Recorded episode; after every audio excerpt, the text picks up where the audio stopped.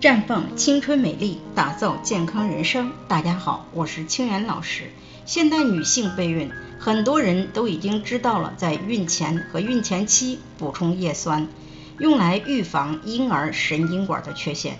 而我们常说的叶酸，其实就是维生素 B 九。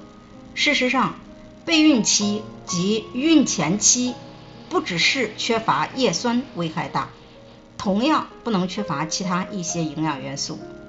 有研究显示，一旦孕妇缺乏维生素 D， 会可以显著增加其胎膜的早破、妊娠期高血压、妊娠期糖尿病等妊娠并发症的风险。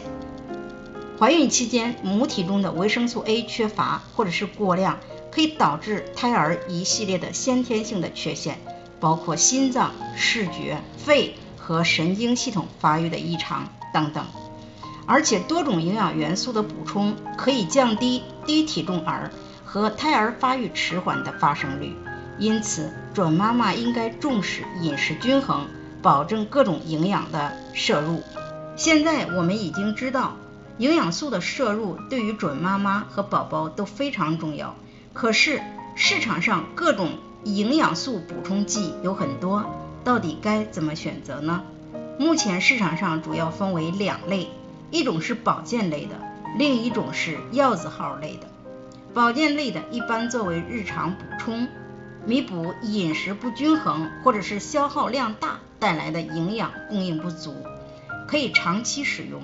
而药字号的是化学合成的，而且含量相对比较高，不能长期使用，只能作为短期快速补充。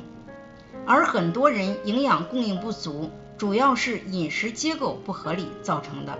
如果不能改善饮食情况，只能每天补充一些营养，选择保健类的会更合适一些。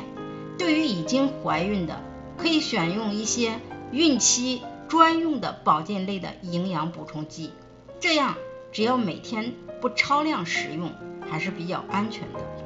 在这里我也给大家提个醒，您关注我们的微信公众号普康好女人，普黄浦江的普，康健康的康，普康好女人，添加关注后点击健康自测，那么你就可以对自己的身体有一个综合的评判了。